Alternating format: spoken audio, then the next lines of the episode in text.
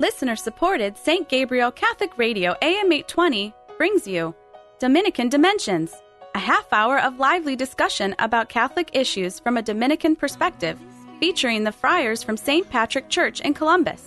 And now, Dominican Dimensions. Welcome to the Dominican Dimensions, a half hour of lively discussion about Catholic issues from a Dominican perspective. My name is Father Stephen Alcott, and I'm a friar at St. Patrick Priory in Columbus. Today I'm joined in the studio by Father Stephen Dominic Hayes and a special guest, Father Pius Pietrzyk. I'm still special. You're still special, who teaches at St. Patrick's Seminary in Menlo Park, California. Let's begin today with a prayer to Our Lady. In the name of the Father, and of the Son, and of the Holy Spirit. Amen. Amen. Hail Mary, full of grace, the Lord is with thee. Blessed art thou among women, and blessed is the fruit of thy womb, Jesus. Holy Mary, Mother of God, pray for us sinners, now and at the hour of our death. Amen. In the name of the Father, the Son, and the Holy Spirit. Amen. In times that are turbulent, when there's chaos woven through our life, um, we look for an oasis. When, we look for when a does place. that happen? Well, I don't know. It happens for me sometimes. Maybe it never happens in 1905. California. I don't know. Maybe in the middle of a pandemic, riots, maybe collapsing economy, burning buildings around burning you. buildings. maybe Right, maybe. that's a that's maybe a hypothetical example. Um, but uh, in times in times with chaos and turbulence, um, we tend to seek an oasis. We tend to seek a place where we can um, get away. Now, obviously, there's there's wrong ways to seek to get away. Um, there's plenty of wrong ways to seek to get away from from the troubles in our life. Ten rounds with Jose Cuervo. There you go. there you go. But there are also good ways. They're good oases where we can find find a harbor, where we can find peace, where we can find Christ. And so today we're going to speak about how how we do find that oasis, especially in light of God's providence. Um, God's providence is is uh, is is that which allows his his divine plan to unfold. And uh, and Father Pius, what is there? What are those things that can frustrate God's divine providence? Nothing can frustrate God's divine providence. I'm a Dominican. Uh, look, if we think we can do battle against God and subvert His will, we're well, we're just wrong. In the end, God's providence always prevails. It oh, God's providence is effective and it's infallibly effective. Uh, effective, and there's nothing we can do to prevent God's providence. We might not always understand uh, the the providence in a given moment. We not always understand what God permits and what and why He permits things and doesn't permit other things. Uh, but in the end, uh, all is subject to God's providence. It's, there's no world that exists apart from God, apart from God in the sense of uh, completely outside of His rule and domain. So it can still be annoying, though, right? It can, oh, yeah, well, I, I would say, can, uh, yes, from our limited human point of view and, and our lack of understanding and comprehension of what God is Our doing. desire to control Our- things. and our desire, the, the, the, our increasing desire to think that providence is ours, right? If only I could run things, then I would run it so much better than God would. Which is so true. so we can so we can trust in God's providence. That doesn't necessarily mean we won't have stress. I mean, No, even, even, the Christ Lord had. I mean, blood was. I mean, sweated blood. sweated I blood mean, in the goodness Garden of gracious. Gethsemane. Yeah, if this if this cup can be taken away, let it. You know, but Thy will be done. yeah. That's true. Even even at that moment, that prayer was an acknowledgement of His Father's will, Yeah. of God's divine providence. Your will be done. Um, so, in your own experience, just as, as Dominican friars, what are some ways in which you've been able to do that? You've had kind of stress, and you've what what is it that helps you? What you know? What practices? What what prayers? You know, help you to find that oasis when when you start getting um, stressed. I think sometimes the scriptural image is very helpful. You know, you've got this image of the apostles on uh, the water in the storm, uh, and it's Christ there then who calms the storm and the waters. And the idea, and of course, in the ancient understanding of this, this image of the, the boat is always the bark of Peter. That is, it's always the church. Mm-hmm. And so to meditate upon our connection with the church and our being on the boat with the church provide should provide us some calm. You know, I, we were talking about this before, and, and we kind of laughed at this. But if you want some hope and some answer to anxiety, well, read the Book of Apocalypse. Yeah, people think Book of Apocalypse. No, no, no. That that's the Book of that's the Revelation. The, Book of Revelation. No, that's the scary one. No, no, no, no. The Book of Apocalypse, the Revelation, is not the scary one. It's the Book of Hope. Right? Because it's the book that tells us in the midst of even worse suffering and all, you know, the four horsemen of the apocalypse, they come, right? In the midst of all that, nonetheless, Christ is still present and Christ triumphs uh, and his will is done. And so no matter what we're in, we, there is this this ultimate submission to divine providence that we all have to, to do, right? Hope is about submitting ourselves entirely uh, without holding anything back to God's own providence, accepting that providence for us um, and and finding comfort in that. That doesn't mean we're not. You know, there's I think some religious who said obedience is like being a corpse. This is nonsense. No, of course, this no. is awful. Uh, but we do that in the fullness of our freedom and the freedom of hum, of our of our wills. But that will is, submits itself to providence. That is, it's informed by grace. It's informed by the church to allow it to be an active participant in bringing about God's kingdom. And if we see that that's frustrated from our point of view from time to time, well, we're wrong. Uh, uh, but uh, but nonetheless, to continue going. And then there's always for me this one phrase that that gives me great comfort, and that is from Saint Teresa of Calcutta, who said, "We are called not to be successful but faithful. Mm. We are called to be not successful but faithful. We do not judge ourselves by how successful our plans and plots are." We judge ourselves by whether or not we maintain fidelity to the gospel message. If we have just take a, we have a, a prayer event and one person shows up, right? Are we successful? Yes because we've been faithful to our mm-hmm. call. If no one shows up, well, we're still faithful to our call. We mm-hmm. cannot we cannot judge whether or not we're doing God's will on the number of people who show up. That mm-hmm. counting numbers is is in the end useless. It's all about uh, judging how faithful we are to our own discernment with the church about what we've been called to do. So, um, uh, St. Thomas Aquinas talks about peace as tranquility that results from right order. And Paul divides a Christian into spirit, soul, and body. And I do think maybe on a practical level, that's a good way to make a self examination. You know, so where's your tranquility in the body?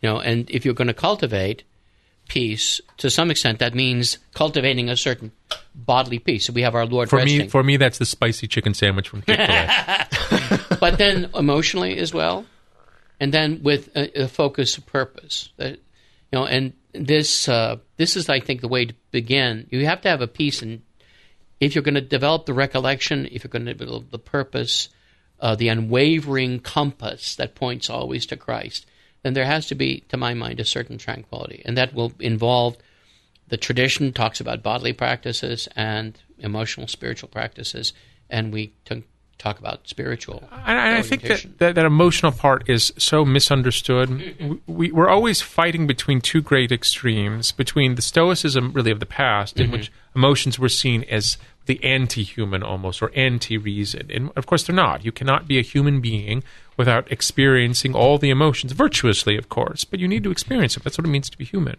uh, but we also can go the other sense, which is the more modern, I think, uh, error, which is to say that that the emotions really run things, that they're never right. wrong, and they must always be indulged. Right? This is the, much of our tranquility is that we allow the the emotions to rule rather than allow them to be ruled by reason. Emotions are good. One should experience them, but one should experience them subject to reason. And so sometimes you can have emotions that are pushing you in a particular direction, and you need to recognize, well, that emotion isn't correct. Uh, that emotion is pushing too hard, or I cannot act on this emotion. That doesn't mean you you know you turn into Spock from Star Trek and just repress them all. That's equally dangerous. But you try to live a life in which you order this. You're never going to be completely successful, but what we call sort of the integration of the interior life, of the spirit, of the body, of the emotions, uh, following God's will is is the goal that we strive for. Uh, when I preach, sometimes I use the example of the horse and rider.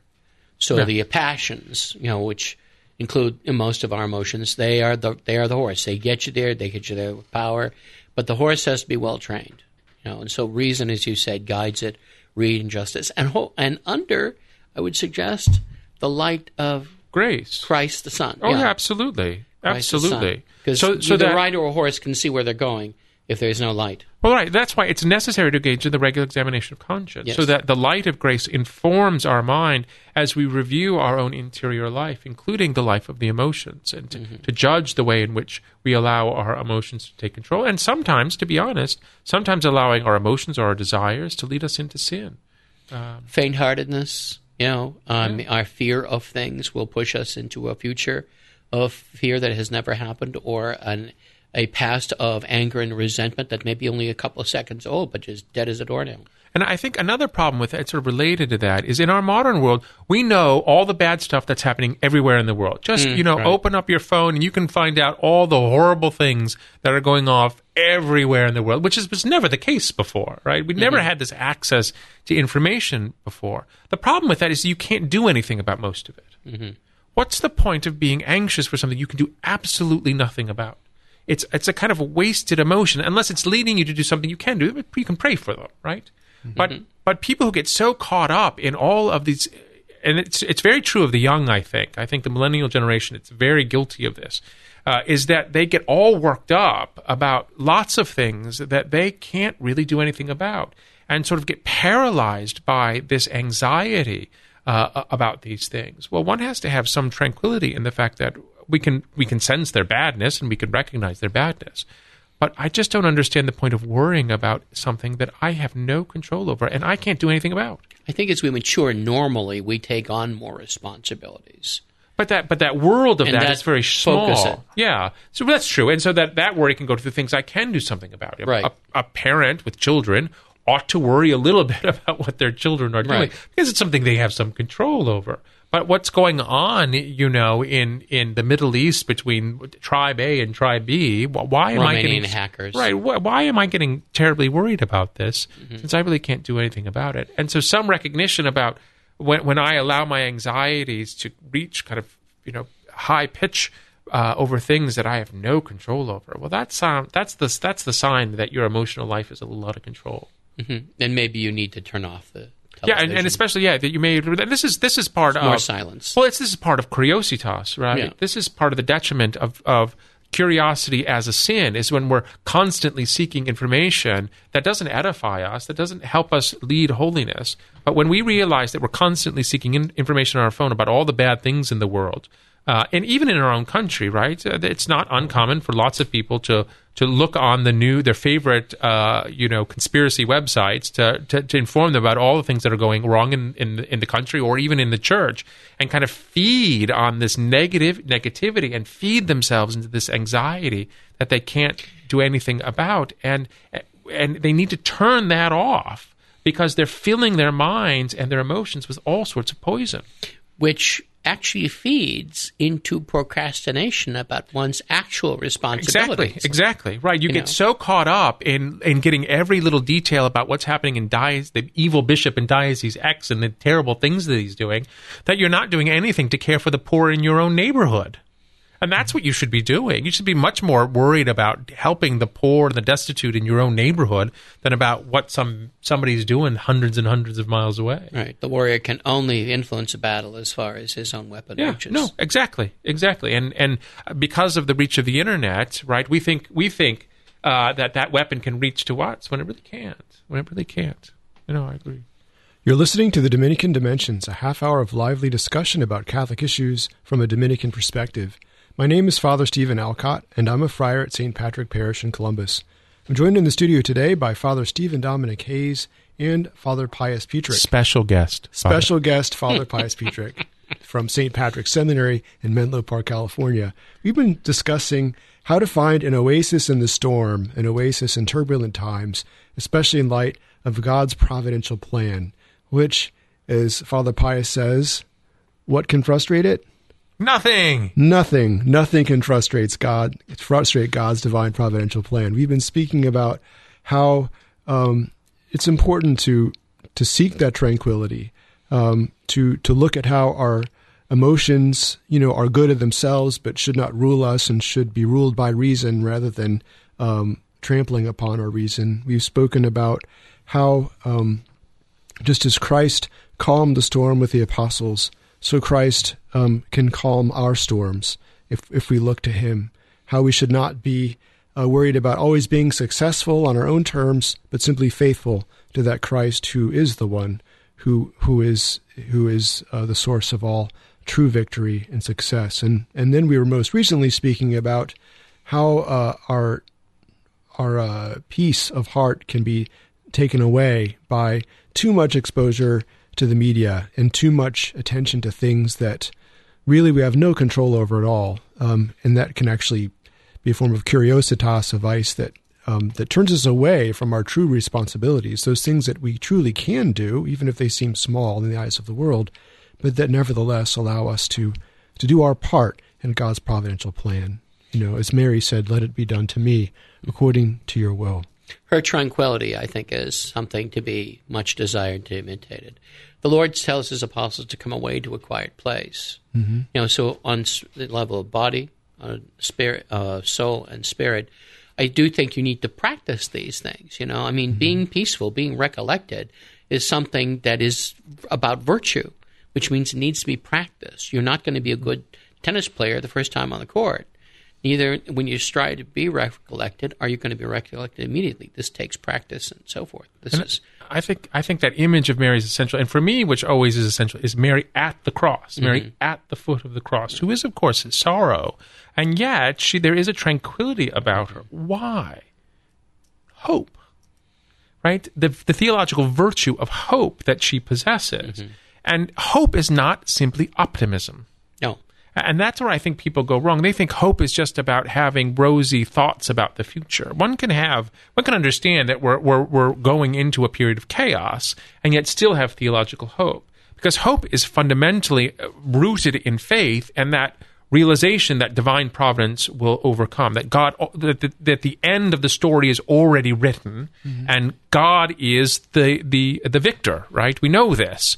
Uh, and so submitting ourselves to that, even if we have to for a time endure the, a world of chaos and difficulty and punishment, that that itself can be salvific as well.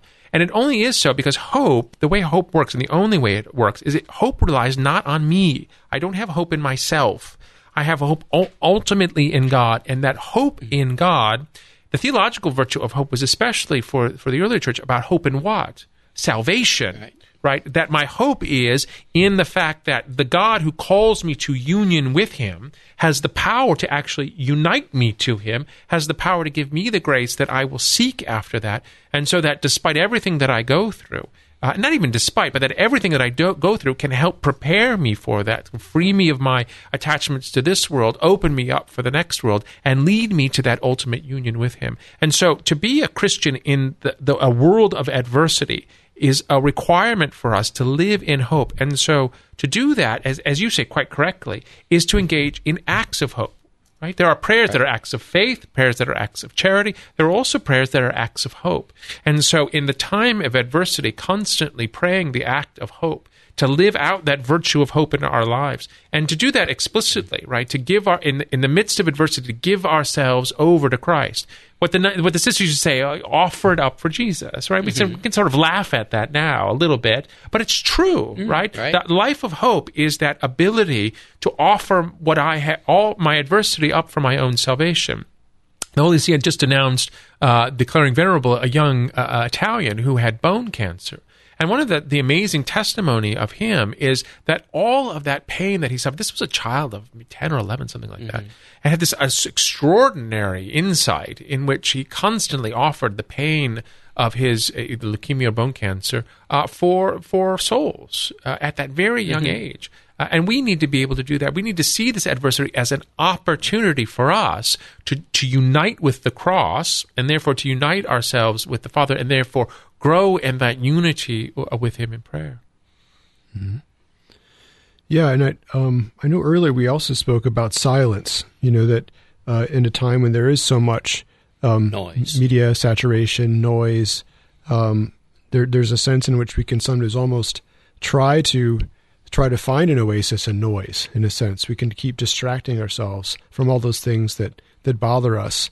You know, and and just you know just constantly run from one thing to the next in a very short short circuit. There, there's there's there's a lot to be said for for silence. Like we were speaking about Our Lady, you know, and uh, I think one one of the popes spoke about the silence of Nazareth. You know, the silence of when Paul Christ, the yeah. Paul the mm-hmm. Sixth. You know, growing up, you know, Jesus, the vast majority of his of his of his life, you know, from Bethlehem until he died and, and rose, you know, the vast majority of it was spent in a very quiet existence in a home in Nazareth, you know, and uh, it was it was time when they there wasn't a lot of there weren't radios playing, there wasn't cable news, there weren't you know constant updates from your favorite blog. You know, it was basically you know silence, you know, and and and, and work and, and the ordinary rhythm of life.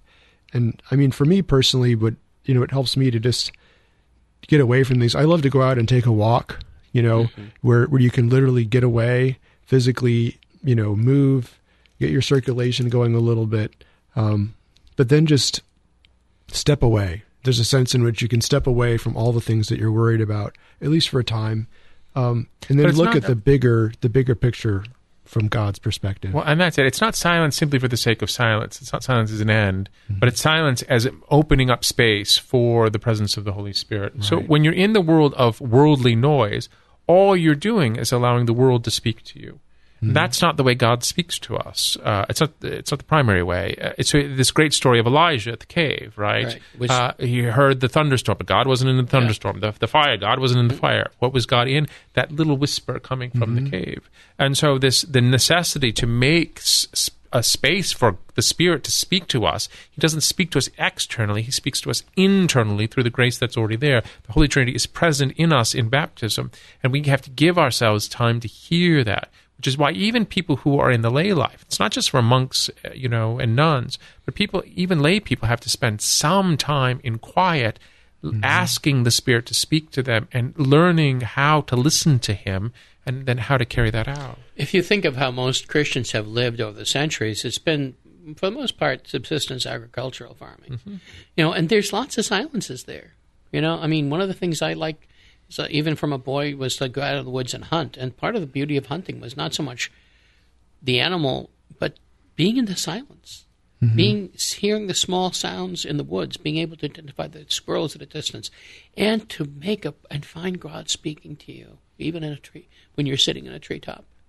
You know, and and this kind of thing is we have less and less of this. Mm-hmm. Well, especially because now these days, whenever it's that comes up, what do we do? We put in headphones right. and fill our ears with music. How in the past, for example, did they often count time? Your aves and pates, right? Yeah. Right. You'd you'd count, uh, you know, events by praying the Our Father, the Hail mm-hmm. Mary. So you'd punctuate that that space, not with just noise, but prayer, but prayer. Mm-hmm. Uh, even memorized prayer, which is a, which is mm-hmm. you know eh, like the rosary for me. The rosary is that kind of sea on which my, the mind floats, mm-hmm. as it were, uh, and communicates with God that way. Mm-hmm. And th- that necessity of even uh, filling our but silent using the prayer to silence the mind to everything else, mm-hmm. uh, so that that the Holy Spirit can uh, can be present and can be heard. Yeah. So I mean, even from the from the from the gospel times, I mean, John the Baptist you know, went out into the wilderness, you know, where there's a lot of silence. It was there that he. Our Lord himself, 40 days. Yeah, the Lord went into the wilderness for 40 days, was tempted, and even during his public ministry would, you know, would, would withdraw, you know, to a quiet place, mm-hmm. often late at night or early in the morning. Even Christ, who was personally connected to the Trinity, right, right? in his yeah. human mm-hmm. nature, still had to take time out for prayer. Right, and time because mm-hmm. time maybe is our most important commodity. I hear, I hear so many people say, "I don't have time for prayer." I said, well, or by the end of the day, I'm too exhausted and I've not prayed. I said, "Did you book it? Yeah. You book appointments yeah. with a doctor. You book appointments with a dentist." I do the same thing. Yeah, I, I say get a personal planner, book mm-hmm. your whole personal professional life in it, and make sure there's time where you give Jesus an appointment every day. Mm-hmm. You know, and and so yeah, recollection on body, on yeah. and mind, and in spirit. I you hear that a lot from people. You know, I, you know who say, "Well, I don't pray enough," and you have to mm-hmm. say, "Well, what are you going to do about it?" Well, I'll pray more. That's not going to work. No. How are you going to pray more? When are you going to pray more? How often? Be concrete in that prayer life. You can be flexible and it, sure, but at least have that level of concreteness. Because I know in a seminary, that's one thing you really work on mm. is the formation community, right, Father Pius? I, I do my best. Tell us about that. What that's like, helping encourage seminarians to it's to, really to structure their time of prayer. Yeah, and, and especially preparing them for ministry because they're often going to be quite busy. Uh, but mm-hmm. they have to understand that that that if, if ministry just becomes busy and if it's not rooted in prayer, then they just become glorified social workers, right? Which is a mm-hmm. problem.